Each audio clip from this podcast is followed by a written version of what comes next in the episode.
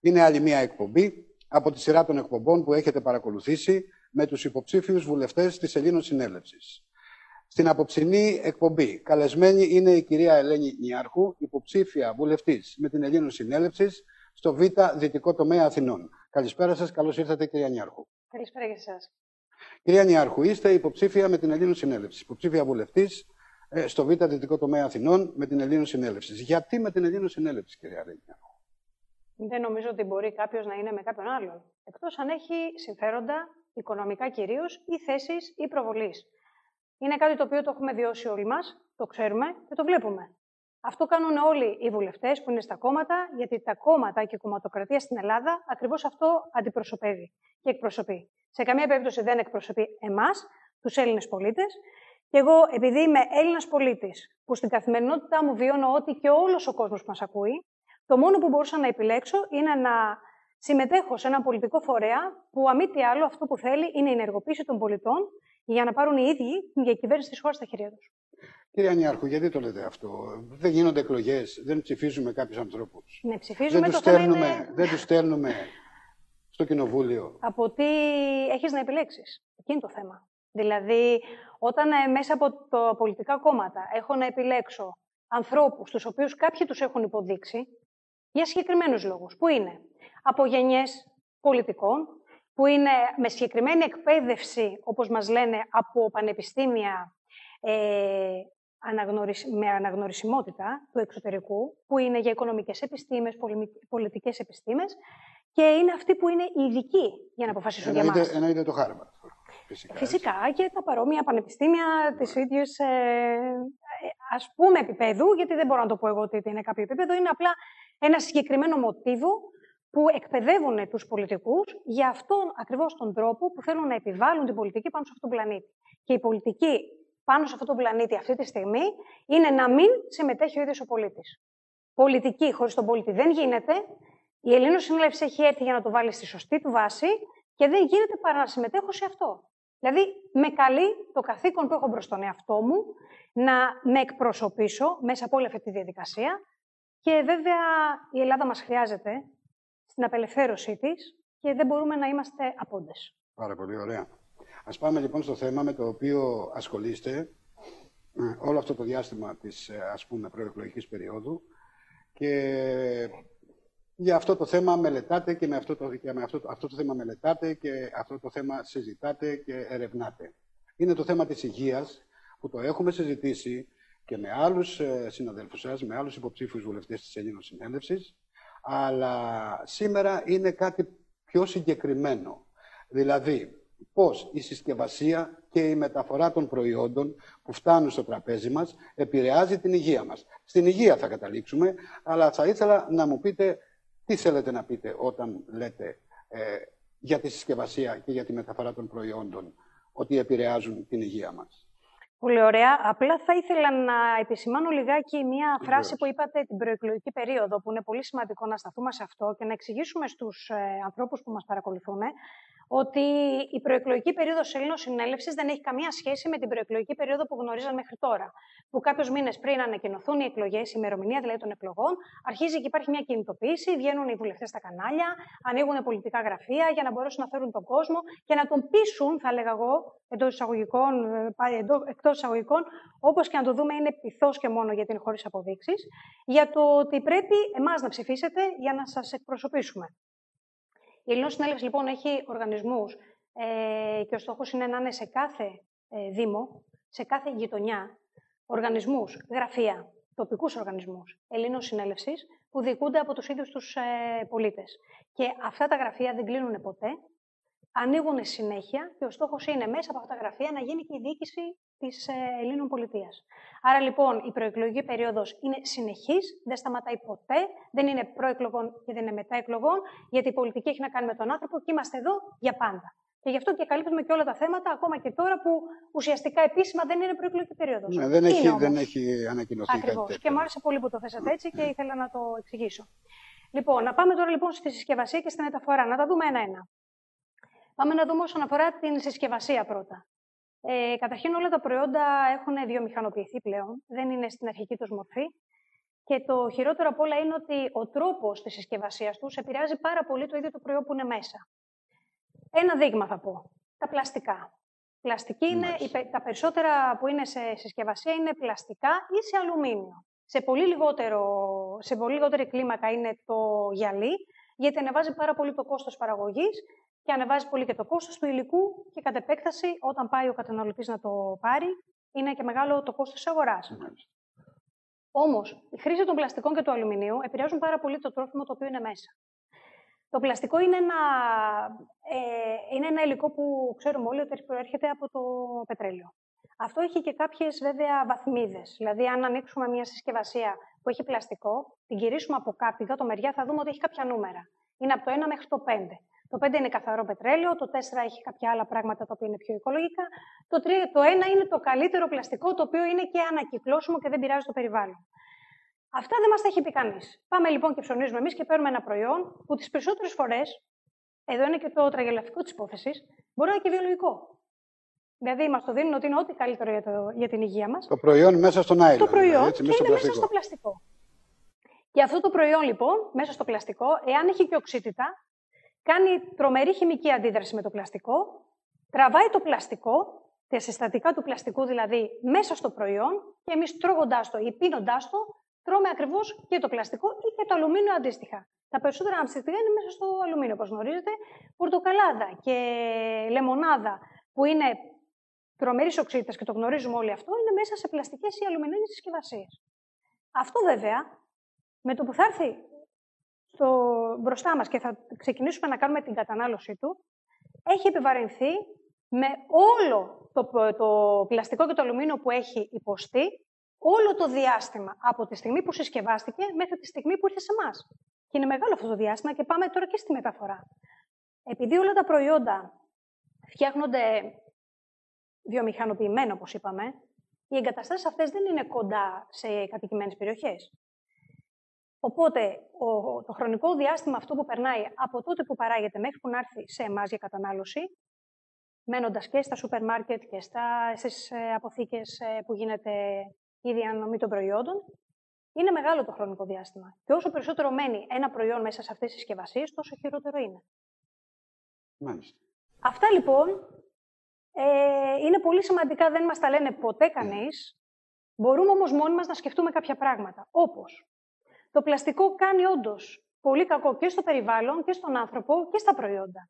Και το είδαμε γιατί έχει ψηφιστεί νόμος για τη σακούλα την πλαστική και καλούμαστε ως καταναλωτές, όταν πάμε στο ταμείο να πληρώσουμε, να πληρώσουμε και ένα τέλος περιβάλλοντος, που είναι στην ουσία ο φόρος που πληρώνουμε, επειδή εμείς δεν προστατεύουμε το περιβάλλον από αυτή τη συσκευασία. Μάλιστα. Ουσιαστικά είναι χρήματα που θεωρητικά θα μαζευτούν σε έναν κουμπαρά για να μπορέσουν αυτά τα χρήματα να χρησιμοποιηθούν για το κακό που εμείς κάνουμε στον πλανήτη. Αν είναι ποτέ δυνατόν, τα χρήματα να αντικαταστήσουν ένα κακό που κάνεις. Μισό λεπτάκι να ρωτήσω κάτι. Ε, παίρνουμε, ε, πληρώνουμε ένα τέλος, βεβαίως όλοι το γνωρίζουμε. Πληρώνουμε το τέλος για την πλαστική σακούλα και πάμε στο σούπερ μάρκετ και μας λέει μία, δύο, τρεις ή τέσσερις σακούλες ή πέντε, ξέρω εγώ. Έτσι. Λοιπόν, και παίρνουμε μέσα στη σακούλα προϊόντα τα οποία είναι σε πλαστικές συσκευασίες, για τις οποίες δεν σε ρωτάει κανένας τίποτα απολύτως. Είναι τα προϊόντα που έχουν έρθει και πάνε για την κατανάλωση. Εδώ είναι λιγάκι οξύμορο, να μην πω παρανοϊκό, ας πούμε, να πληρώνεις τη σακούλα, αλλά το πλαστικό να υπάρχει μέσα στις συσκευασίες των προϊόντων που τρώμε. Μα ούτως ή άλλως, ό,τι ζούμε στον πλανήτη αυτή τη στιγμή είναι μια παράνοια. Δεν νομίζω ότι αυτή τη στιγμή υπάρχει κάτι το οποίο κάποιος μπορεί να μας υποδείξει που να είναι ορθό ή συμβατό το ένα με το άλλο. Όλα είναι σε αντίθεση μεταξύ τους. Και το κυριότερο είναι ότι είναι σε αντίθεση με την ανθρώπινη φυσιολογία και με εμάς. Γι' αυτό και οδηγούμαστε σε πολύ άσχημη υγεία στην καθημερινότητά μας, γιατί έχουμε όλα αυτά τα οξύμορα να αντιμετωπίσουμε κάθε μέρα. Είναι λοιπόν πραγματικά τρελό να μας ζητάνε τέλος περιβάλλοντος για τη σακούλα και να μην μας ζητάνε τέλος περιβάλλοντος για όλες τις υπόλοιπες πλαστικές συσκευασίες που είναι μέσα όλα τα προϊόντα. αυτό το πράγμα ακριβώς είναι που παρατηρώ σαν απλό καταναλωτής αυτή τη στιγμή και το θέτω ας πούμε, σαν θέμα στην ε, συζήτησή μας. Ε, μονάχα δεν είναι μόνο το πλαστικό, έτσι. Είναι όπως είπατε το αλουμίνιο, πιθανό να είναι και άλλου είδους συσκευασίες που δεν γνωρίζουμε ή ακόμη και αν δεις κάτι μέσα σε μια συσκευασία ξύλου, δεν ξέρεις τι ε, επεξεργασία έχει δεχτεί το ξύλο εκείνη τη στιγμή. Άρα πάμε σε μια ε, αλυσίδα προβλημάτων που ξεκινάει από τη στιγμή που το προϊόν μπαίνει μέσα σε μια συσκευασία, συνεχίζεται με τη μεταφορά του, με την αποθήκευσή του και τέλος με την κατανάλωσή του όπου έχει μαζέψει όλες τις βλαβερές ουσίες το προϊόν. Άρα αυτό έχει την άμεση επίδραση στην υγεία μας. Αυτό θέλετε να μου πείτε. Ε, το χειρότερο από όλα είναι ότι δεν υπάρχει ελεκτικός μηχανισμός για όλα αυτά που συζητάμε. Ούτε για την ποιότητα των τροφίμων, ούτε για την ποιότητα της συσκευασίας, ούτε για τον τρόπο μεταφοράς αυτών. Δηλαδή, όταν, ε, όταν έχουμε ένα, ένα μπουκαλάκι νερό, που είναι, το νερό είναι το σημαντικότερο αγαθό για να μπορεί να υπάρχει ο άνθρωπος σε αυτόν τον πλανήτη. Μετά την αναπνοή του είναι το νερό. Ε, εκτός λοιπόν ότι όλα αυτά μεταφέρονται σε πλαστικά μπουκαλάκια, έχουμε δει όλοι μας ε, πάρα πολύ, για πολύ μεγάλο χρονικό διάστημα όλες αυτές τις συσκευασίες να βρίσκονται εκτεθειμένες στον ήλιο ναι, πριν βγουν μέσα σε ένα σούπερ μάρκετ ή πριν βγουν από την αποθήκη για να φορτωθούν μέσα στο, στο φορτηγό. Και πολλές φορές έχουμε δει και στους δρόμους φορτηγά τα οποία είναι ανοιχτά και να, πουλάνε, να έχουν νερά. Ναι, βέβαια. Αυτό το νερό, με αυτές τις θερμοκρασίες που έχουμε εδώ στην Ελλάδα ε, και με το πλαστικό συνδυαστικά, που το πλαστικό δεν είναι το νούμερο 5 που είπαμε πριν, σίγουρα είναι ένα πολύ καλύτερο πλαστικό, αλλά δεν πάβει να είναι όμως από την αρχική του ε, χρήση που είναι το πετρέλαιο και να προέρχεται από εκεί και να μην είναι 100% υγιεινό όπως είναι το γυαλί, που είναι φυσικό 100% υλικό και είναι συμβατό με την ανθρώπινη φυσιολογία. Άρα λοιπόν, εκτεθειμένος στον ήλιο σε συνδυασμό με το πλαστικό, φτάνουμε εμείς να το πιούμε και τελικά γίνεται ένα δηλητήριο εκεί που αυτό είναι ό,τι καλύτερο για τον ανθρώπινο οργανισμό. Και εκεί που είναι και η ειρηνητήριο μας δύναμη, γιατί το νερό έχει μέσα και το οξυγόνο που μας βοηθάει και αυτό για όλα τα πράγματα που χρειάζονται να αναπτυχθούν στον οργανισμό μας, φτάνουμε τελικά να παίρνουμε μικροοργανισμούς και βακτήρια μέσα μας και οφείλουμε τώρα να διαχειριστούμε και αυτό ως οργανισμός. Άρα Γιατί είναι, το αμυντικό μας σύστημα είναι, πρέπει να κάνει είναι και αυτό. Επιπρόσθετα, είναι, είναι προβλήματα που τα αντιμετωπίζουμε στην πορεία δηλαδή. Ενώ μια χαρά είμαστε, μπορούμε να πηγαίνουμε σε μια βρύση ελεγμένη, ας πούμε, πούμε, και να πίνουμε νερό. Το παίρνουμε για την ευκολία της καθημερινότητας να το έχουμε μέσα στο μπουκάλι και εμείς μέσα στο μπουκαλάκι αυτό το πλαστικό. Αυτό το, πλαστικό μπουκαλάκι είναι βλαβερό, όπως μου λέτε. Δεν ξέρω τι διαβάθμιση μπορεί να έχει το πλαστικό μπουκαλάκι με βάση αυτό το 1 έως 5 που είπατε. Αλλά σίγουρα, όπως είπατε, είναι παράγωγο πετρελαίου. Άρα περιέχει κάποιες ουσίες του πετρελαίου. Σε αυτή την περίπτωση, εκτός από το πλαστικό και από το αλουμίνιο, υπάρχουν, για να ακούσουν και οι τηλεθεατές μας, υπάρχουν και άλλα υλικά στη συσκευασία των προϊόντων, τα οποία είναι βλαβερά. Και επειδή δεν έχω δει κανέναν να πίνει νερό πλαστικό μπουκαλάκι και να αρρωσταίνει. Εγώ προσωπικά δεν έχω εντοπίσει κάτι που να συμβεί σε κάποιον άνθρωπο και να πει, ας πούμε, το έπαθα γιατί έπαιρνα πολύ νερό, ας πούμε, από πλαστικά μπουκαλάκια. Τι ακριβώς παίζει τώρα εδώ, τι γίνεται τώρα σε αυτή την περίπτωση; Ε, αυτό που μας έχουν δημιουργήσει και είναι πολύ άσχημο στην εποχή μας είναι ότι δεν μπορείς να εντοπίσεις από πού μπορεί να σου, να σου προέλθει μια ασθένεια που έχεις. Όμως αυτό που μπορούμε να κάνουμε ως παρατηρητές είναι να δούμε ότι σε σύγκριση με άλλα χρόνια, ε, τώρα πια η υγεία μας είναι σε άθλια κατάσταση. Και όλο αυτό είναι αποτέλεσμα από όλων των πραγμάτων που υπάρχουν γύρω μας. Από τη χρήση των προϊόντων, από την ε, χρήση του, του, νερού που τρέχει ακόμα και στη βρύση μας, που είναι και αυτό επιβαρημένο και με χλώρια και με διάφορα πράγματα. Γι' αυτό είπα, εάν υπάρχει ναι. κατάλληλη επεξεργασία και άφησα, άφησα ένα ερωτηματικό για αυτό το πράγμα. Δεν μπορείς να το αποδείξεις από τι είναι, γιατί είναι όλα μαζί συνδυαστικά που μας έχουν φέρει σε αυτή την κατάσταση. Όμως σίγουρα μπορεί κάποιος να πάρει ένα μπουκαλάκι νερό και να το πάει σε ένα χημείο και να δει πραγματικά ότι μέσα υπάρχει ε, όλο αυτό που περιγράψαμε. Δεν είναι δυνατόν κάτι το οποίο να μην βγαίνει από την φύση όπως έχει έρθει και όπως είναι από τη δημιουργία. Το τρεχούμενο νερό, λοιπόν, να αντικατασταθεί από ένα συσκευασμένο προϊόν μέσα σε μια συσκευασία πλαστικού κιόλας. Και με τον τρόπο που είπαμε ότι μεταφέρεται. Σας παρα... Θα σας παρακαλέσω σε αυτό το σημείο να κάνουμε. Ε, πάρτε μια ανωτελεία, θυμηθείτε πού σταματήσατε να το συνεχίσουμε, να κάνουμε ένα διαφημιστικό διάλειμμα και επανερχόμαστε. Ήρθε η ώρα της αναγνώρισης. Ο Ελάνιος Κόσμος 600, πρώτη έκδοση. Ο ιερός κωδικός αριθμός και η δομή, η σύσταση του κόσμου 600. Το μοναδικό βιβλίο βιωματικής ανάλυσης που έχει γραφτεί για την ανθρωπότητα, για να καλύψει και να απαντήσει όλα τα κενά και τα ερωτήματα για τη δημιουργία του κόσμου. Τώρα ήρθε η ώρα. Ορίμασε ο καιρός να εμφανιστεί η ανάλυση και η διάσπαση του ελάνιου κόσμου 600, Αρτέμις Ώρας. Ένα βιβλίο μοίησης και αναγνώρισης της αλήθειας, γραμμένο κάτω από συνθήκες ομοιρίας του ίδιου του δημιουργού, 13 Δεκεμβρίου 2010. Όλοι μπορούν να αναγνωρίσουν το μεγαλείο του κόσμου τους ως μοναδικό, αληθινό, δικό τους μεγαλείο, Αρτέμις Ώρας. Κάνε την παραγγελία σου τώρα και πάρε στα χέρια σου το βιβλίο «Ο Ελάνιος Κόσμος 600» με το δικό σου μικρότερο αριθμό σειράς που είναι μοναδικός από την πρώτη έκδοση. Παρήγγειλέ το στο www.κοσμοθέαση.com Είμαστε στην εκπομπή Ορθά Κοφτά με Αποδείξεις. Απόψε έχω καλεσμένη την κυρία Ελένη Νιάρχου, υποψήφια βουλευτή με την Ελλήνων Συνέλευσης στο Β' Δυτικό Τομέα Αθηνών. Κυρία Νιάρχου, λέγαμε για την συσκευασία των προϊόντων και πώς αυτά καταλήγουν στην κατανάλωση, στο πιάτο μας, στο τραπέζι μας. Και φυσικά λέγαμε και για τη μεταφορά τους. Είπατε ότι η συσκευασία είναι αυτή που επιβαρύνει το προϊόν που φτάνει στο, στην κατανάλωση και είπατε επίσης και η μεταφορά ότι επιβαρύνει το προϊόν. Θέλατε να σταθείτε λιγάκι, θέλατε να συνεχίσετε μάλλον λιγάκι για το θέμα της μεταφοράς των προϊόντων. Ναι, φυσικά. Είπαμε λοιπόν ένα δείγμα που είναι ε, τα, τα νερά, η συσκευασία των νερών, που είναι και σε αυτά σε πλαστικό μπουκάλι και ότι μένουν εκτεθειμένα για πάρα πολλές ώρες μέχρι να φτάσουν σε εμάς να καταναλωθούν. Εκεί αυτό που θα ήθελα να τονίσω και είναι πολύ σημαντικό που λίγο το έχουμε ξεχάσει γιατί έχουν, μας έχουν διώξει λιγάκι από την ε, φύση κοντά. Ζούμε στις πόλεις και δεν έχουμε συνειδητοποιήσει κάποια πράγματα που ίσως άμα ρωτήσουμε τους γονείς μας ή τους παππούδες μας και τις γιαγιάδες μας θα τα θυμηθούμε. Ένα προϊόν που, που βγαίνει ε, από ένα δέντρο ή από ένα θάμνο ή από τη γη χρειάζεται κάποιο συγκεκριμένο χρόνο από τότε που θα το φυτέψουμε μέχρι την ώρα που θα το κόψουμε. Και ο λόγος είναι ότι για να ολοκληρωθεί όλη του η ανάπτυξη και να πάρουμε τελικά, όταν θα το φάμε εμείς, το τελικό προϊόν, όλα τα στοιχεία, τα ιχνοστοιχεία, τα μέταλλα, τις βιταμίνες και όλα τα συστατικά τέλος που είναι ακριβώς για τον οργανισμό μας. Όταν λοιπόν ε, καλούμαστε να μεταφέρουμε σε πολύ μεγάλη απόσταση προϊόντα, αναγκάζονται οι παραγωγοί και τα κόβουν ε, άγουρα. Δηλαδή πριν ακόμα να πτύξουν όλα τους τα συστατικά. Ναι, αυτό είναι Γιατί αν το κόψουν ένα προϊόν ε, όπως πρέπει τη στιγμή για να καταναλωθεί, θα φτάσει σάπιο σε εμάς. Οπτικά μιλάμε σάπιο. Γιατί ουσιαστικά σκουπίδι είναι και όταν είναι άγουρο. Απλά οπτικά το βλέπουμε να είναι καλοφτιαγμένο και σίγουρα με όλα αυτά που βάζουν τα έκτρα και τις, ε, ε τα λιπάσματα και λιπάσματα, όλα ενέσεις, τα... Ναι, ακριβώς αυτά που κάνουν. Σίγουρα οπτικά είναι κάτι πολύ ωραίο και το βλέπουμε να έρχεται στο πιάτο μας και λέμε αυτό είναι.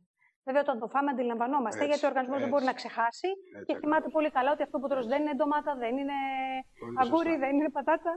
Ε, Παρ' όλα αυτά, λοιπόν, αυτές οι ουσίες και οι βιταμίνες χάνονται επειδή έρχονται άγουρα σε εμάς. Δεν θα μπορούσε να γίνει κάτι άλλο, γιατί πραγματικά είναι μεγάλες αποστάσεις. Και είναι μεγάλες αποστάσεις γιατί όλες οι παραγωγικές μονάδες χρειάζονται χώρο και ο χώρος αυτός είναι πολύ μακριά από τις πόλεις. Και κυρίως, βέβαια, όλο αυτό το βιώνουμε εμείς που είμαστε στις πόλεις. Γιατί κάποιος, αν είναι στο χωριό, έχει πολύ πιο άμεση πρόσβαση σε αυτά τα προϊόντα και τις περισσότερες φορές έχει και ο ίδιος τον κήπο του. Κάτι το οποίο έχει ξεχαστεί πάρα πολύ. Και βέβαια και με, τις, ε, με τα νέα μνημόνια που έχουν ε, ψηφιστεί, καλούμαστε πλέον να δίνουμε και αναφορά για το τι καλλιεργούμε στον κήπο μας. Θα έρθουν και αυτά σιγά σιγά, έχουν ψηφιστεί και το μόνο που είναι να κυρωθούν στην Ελληνική Βουλή. Δεν είναι κάτι άλλο, ναι, ναι, το ναι, περιμένουμε. Αν δεν αντιδράσουμε, δηλαδή, είναι κάτι που θα γίνει. Ε, ακόμα περισσότερο λοιπόν ε, είναι το ότι πολλά προϊόντα από αυτά έρχονται από το εξωτερικό. Δηλαδή δεν είναι απλά ότι είναι μακριά από την πόλη μου, είναι ότι είναι από το εξωτερικό. Και μιλάμε για προϊόντα πολλές φορές που μπορεί να είναι και ελληνικά προϊόντα που έχουν φύγει από εδώ, όπως το λάδι μας. Αυτό είναι με το λάδι, βέβαια. Αυτό συμβαίνει κατά κόρο. Ακριβώς. Φεύγεις στην αρχική του μορφή από εδώ, πηγαίνεις στο εξωτερικό, γίνεται εκεί πέρα η επεξεργασία του, η συσκευασία του και ξαναεπιστρέφεις σε εμάς να το πάρουμε ως λάδι Ισπανίας, Γερμανίας, Γαλλίας. Και ουσιαστικά το λάδι που περιέχεται μέσα έχει βγει από τον δικό μας πόρο δίπλα από το σπίτι μας. Και αντί να έρθει κατευθείαν στο πιάτο μας, κάνει όλη αυτή τη διαδρομή. Δεν ξέρουμε τι επεξεργασία του κάνουν εκεί που πάει. Δεν υπάρχει ελεγκτικός μηχανισμός στην Ελλάδα για να τσεκάρει αυτά που έρχονται απ' έξω. Όταν έχετε κάτι συσκευασμένο εκεί από την Ευρωπαϊκή Ένωση και έχει κάνει κάποιος έλεγχο που είναι και σε μεγαλύτερη βαθμίδα ελεγκτικής δυναμικής από τη δική σου, δεν, παίρνεις, δεν μπαίνει καν στη διαδικασία να το κάνεις έλεγχο και παίρνεις ένα συσκευασμένο προϊόν. Εσύ απλά επαφεί στο γεγονός ότι γράφει πάνω η συσκευασία τι έχει, πώς έχει γίνει και το παίρνεις. Δεν, υπάρχει, δεν υπάρχει, συγγνώμη, μισό λεπτάκι να ρωτήσω, δεν υπάρχει ο ΕΦΕΤ να ελέγχει την καταλληλότητα των προϊόντων. Ελεκτικοί μηχανισμοί υπάρχουν πάρα πολλοί. Το θέμα είναι ποιοι λειτουργούν Μάλιστα. και με ποιο τρόπο. Μάλιστα. Και υπάρχουν πάρα πολλά παραθυράκια στους νόμους που τους δίνουν το δικαίωμα κάποια να μην τα κάνουν. Όταν ένα προϊόν έρχεται, ας πούμε, με ε, σαν πρώτη ύλη από το εξωτερικό, υπάρχει συγκεκριμένη διαδικασία που πρέπει να ελεγχθεί. Με τα χαρτιά που το συνοδεύουν, τι κάνουν και αυτά. Άρα εκεί πρέπει να το ελέγξεις. Όταν όμως έχετε ένα, ένα προϊόν συσκευασμένο, για να βγει η συσκευασία του αυτή, έχει περάσει από έναν έλεγχο ενός οργανισμού και καμιά φορά και παγκόσμιος. Τι να ελέγξεις εσύ ως κράτος, όταν ο παγκόσμιος οργανισμός του έχει δώσει το OK να κυκλοφορεί; Τι να ελέγξει ο ΕΟΦ της Ελλάδας σε ένα φάρμακο, όταν ένας παγκόσμιος οργανισμός υγείας έχει δώσει το OK για να κυκλοφορεί ένα φάρμακο; Είναι κατώτερη δυναμική ο ΕΟΦ από τον Παγκόσμιο Οργανισμό Υγείας. Είναι κομμάτι του δηλαδή. Άρα, αν έχει δώσει από εκεί και πέρα ε, το OK κάποιος που είναι ε, σε παγκόσμια κλίμακα, το προϊόν απλά προχωράει. Τέτοια ε, παραθυράκια, τερτύπια, πώς να τα πω, οτιδήποτε κάνουν οι εταιρείες και χρησιμοποιούν, ε, βέβαια στο βωμό του κέρδους όλα αυτά, και μπορούν να τα κάνουν και να κατανάλουμε εμεί το οτιδήποτε, χωρίς να μπορούμε να έχουμε τον έλεγχο και χωρίς να μπορούμε να κάνουμε τίποτα. Αυτό ισχύει σε όλες τις χώρες της Ευρωπαϊκής Ένωσης ή και γενικά, με παγκόσμια, μπορείς να δεις αυτό το φαινόμενο. Φαντάζομαι ότι δεν, υποθέτω ότι δεν θα ισχύει μονάχα σε εισαγόμενα προϊόντα στην Ελλάδα. Θα ισχύει όχι, όχι. Και ισχύει για παντού. απλά ανάλογα με το πόση δυναμική έχει στην παραγωγή της η κάθε χώρα, έχει και τους αντίστοιχους ελεκτικούς μηχανισμούς. Εδώ στην Ελλάδα, εδώ και πολλά χρόνια, όπως γνωρίζουμε, η παραγωγή έχει πέσει κατακόρυφα έχουν κλείσει πάρα πολλές επιχειρήσεις. Οπότε, τι ελεκτικός μηχανισμός να λειτουργήσει για ένα προϊόν το οποίο απλά το παίρνεις έτοιμο απ' έξω και είσαι, έχει στο κεφάλι σου ήσυχο ότι δεν χρειάζεται τίποτα, το παράγουν οι άλλοι για μένα και εγώ απλά το εισάγω. Σε αυτό θα προσθέσουμε και τις συμφωνίες που έχουν γίνει στην Ευρωπαϊκή Ένωση, οι οποίες μας υποχρεώνουν κάποια προϊόντα να τα, να τα εισάγουμε απ' έξω.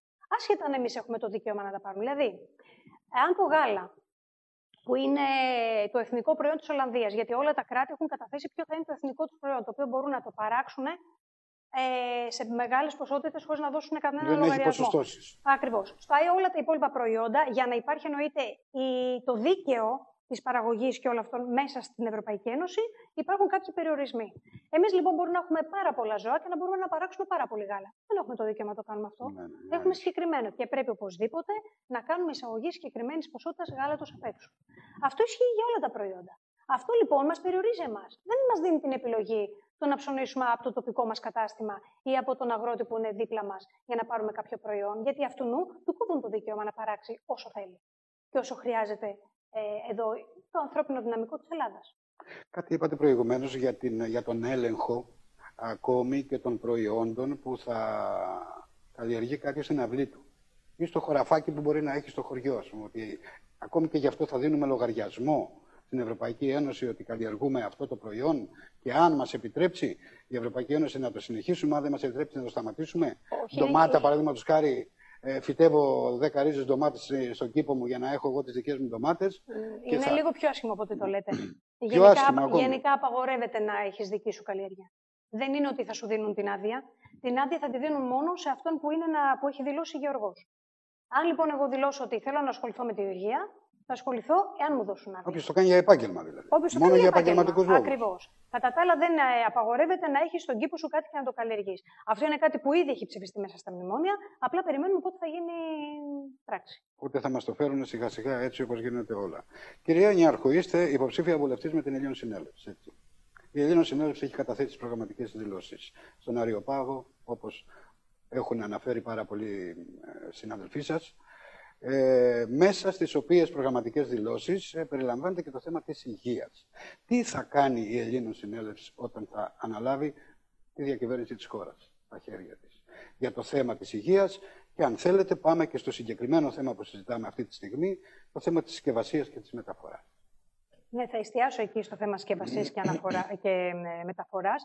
Ε, να πούμε ότι οι προγραμματικές μας δηλώσεις ε, είναι στον Άριο Πάγο κατευθυμένες με αριθμό πρωτοκόλλου 6199 4 ε, Σενάτου του 2015. Ε, είναι ήδη αρκετά πολύ ο καιρός που έχουν κατατεθεί. Γνωρίζουν όλοι, είναι αναρτημένοι στο διαδίκτυο. Μπορεί οποιοδήποτε να κοιτάξει, να ψάξει να βρει προγραμματικές δηλώσεις και να δει ακριβώς ποια είναι η στρατηγική και πώς θα χαραχθεί όλο αυτό που λέμε η επόμενη μέρα με τη διακυβέρνηση Έλληνων συνέλευσης στη χώρα μας. Ε, η υγεία είναι ένα τεράστιο θέμα. Πραγματικά όλα καταλήγουν στην υγεία. Η ψυχολογία μας, η δόμηση των πόλεων, ε, το νερό που πίνουμε. Ε, αν έχεις ένα, μια επαγγελματική κατάρτιση και ε, ποιες είναι οι συνθήκες εργασίας σου, οι σχέσεις μεταξύ των ανθρώπων, η οικονομική σου ανεξαρτησία και η οικονομική σου ελευθερία, πόσο αυτό επηρεάζει την υγεία σου, όλα είναι σχετικά με την υγεία. Οπότε, αν έπρεπε να πω τώρα για τις προγραμματικές δηλώσεις, θα έπρεπε να κάνουμε μια εκπομπή μόνο για τις προγραμματικές δηλώσεις. Και δεν ξέρω αν θα φτάνει. Οπότε, θα εστιάσω μόνο στο κομμάτι που συζητήσαμε σήμερα, που έχει να κάνει με τη συσκευασία και τη μεταφορά. Και θα πω ότι αυτό που θα φροντίσουμε να κάνουμε είναι να μην υπάρχουν καθόλου προϊόντα γενικότερα ή συσκευασίες ή υλικά τα οποία να είναι, να είναι επιβαρυντικά και για το περιβάλλον και για τον άνθρωπο. Και όταν λέμε για το περιβάλλον, όχι με την έννοια ότι ένα πλαστικό το οποίο επηρεάζει και το περιβάλλον, επηρεάζει και εμένα όταν είναι σε συσκευασία, αυτά τα δύο τα ξεχωρίζουμε, αλλά αν το πλαστικό επηρεάσει το περιβάλλον, το ίδιο το περιβάλλον θα νοσήσει και στην ουσία θα νοσήσει και ο άνθρωπος που κατοικεί πάνω σε αυτή τη γη. Ναι, είναι αλληλένδετα αυτά τα πράγματα. Άρα λοιπόν, ό,τι έχει να κάνει με, σε σχέση με αυτό το θέμα που συζητάμε με τις προγραμματικές δηλώσεις, έχει να κάνει με την προστασία του περιβάλλοντος και με τον τρόπο μεταφοράς όλων των προϊόντων, που μέσα σε αυτό βέβαια ισχύει και ό,τι έχει να κάνει με τις οδούς και με τους δρόμους. Γιατί όταν ένας δρόμος είναι πολυσύχναστος, έχει πολλά αμάξια, έχεις δυσκολία στη μεταφορά, στο να πας, ξέρουμε πόσες ώρες χρειάζεται κάποιος μεταφορέας για να πάει από τη μία άκρη της πόλης στην άλλη. Αποστάσει, οποίε αν τι κάνει το βράδυ που δεν κυκλοφορεί τίποτα, είναι μέσα σε 10 λεπτά. Ναι. Όλα αυτά λοιπόν πρέπει να λυθούν, να γίνει αποσυμφόρεση όλης αυτής της κατάστασης που βιώνουμε μέχρι τώρα. Σίγουρα υλικά θα είναι μόνο όταν θα είναι από φυσική πηγή και να μην επηρεάζουν την υγεία του ανθρώπου και το περιβάλλον του και η μεταφορά θα είναι κάτι πλέον το, το οποίο θα είναι για την εξυπηρέτησή μας και για την επιβάρυνσή μας. Πάρα πολύ ωραία. Ε, θα ήθελα σε αυτό το σημείο, ε, βέβαια πρέπει να δεσμευτώ ότι θα έχουμε οπωσδήποτε άλλη μία εκπομπή τουλάχιστον, όσο περνάει ο χρόνος, θα τα ξαναπούμε και θα έχουμε την ευκαιρία να, είμαστε, ε, να ασχοληθούμε και με άλλα επιμέρους θέματα και πιο συγκεκριμένα και να δώσουμε και στοιχεία ε, ό,τι χρειάζεται για τον, ακρο, για τον τηλεθεατή μας. Σε αυτό το σημείο θα ήθελα να δώσετε ένα μήνυμα σε όσους μας παρακολουθούν για την Ελλήνων Συνέλευση, για την επόμενη μέρα, εσείς προσωπικά σαν υποψήφια βουλευτής της ε, Ελλήνων Συνέλευσης. Εγώ αυτό που ήθελα να επισημάνω στους ανθρώπους που μας παρακολουθούν είναι ότι θα πρέπει να δώσουν μεγάλη προσοχή και να γίνουν παρατηρητές. Δηλαδή, ό,τι είπαμε σήμερα σε σημερινή εκπομπή και σε όσες εκπομπές γίνονται σε σχέση με την Ελλήνο Συνέλευσης, έχει να κάνει με αποδείξεις και στοιχεία. Και με πράγματα που παρατηρούμε και απλά επειδή στην καθημερινότητά μας μας έχουν βάλει σε έναν τρόπο ζωής που λίγο μας βγάζει από το να είμαστε άνθρωποι, θα πρέπει να το θυμηθούμε. Να αρχίσουμε να παρατηρούμε πράγματα και να δούμε τι είναι αυτά τα οποία είναι για το δικό μας όφελος και τι είναι αυτά τα οποία μας οδηγούν στην καταστροφή μας. Όταν μπούμε σε αυτή τη διαδικασία και το κάνουμε, θα συνειδητοποιήσουμε ότι όλη η κατάσταση αυτή που έχουμε φτάσει μέχρι τώρα είναι από επιλογές μας. Επιλογές πλέον υπάρχουν. Η επιλογή είναι μία, μονόδρομος και λέγεται Ελλήνο Συνέλευσης. Και πρέπει απλά όλοι να συστρατευτούμε σε αυτόν τον τεράστιο οργανισμό, που είναι ο δρόμος και το κλειδί για την απελευθέρωσή μας. Σε όλα τα επίπεδα και όχι μόνο για την υγεία που μιλήσαμε σήμερα. Κυρία Νιάρχου, σας ευχαριστώ πάρα πολύ για την παρουσία σας εδώ απόψε. Ε, ήταν η κυρία Ελένη Νιάρχου, υποψήφια βουλευτής με την Ελλήνων Συνέλευσης στο Β' Δυτικό Τομέα Αθηνών. Σας ευχαριστώ που μας παρακολουθήσατε στο Επανειδήν.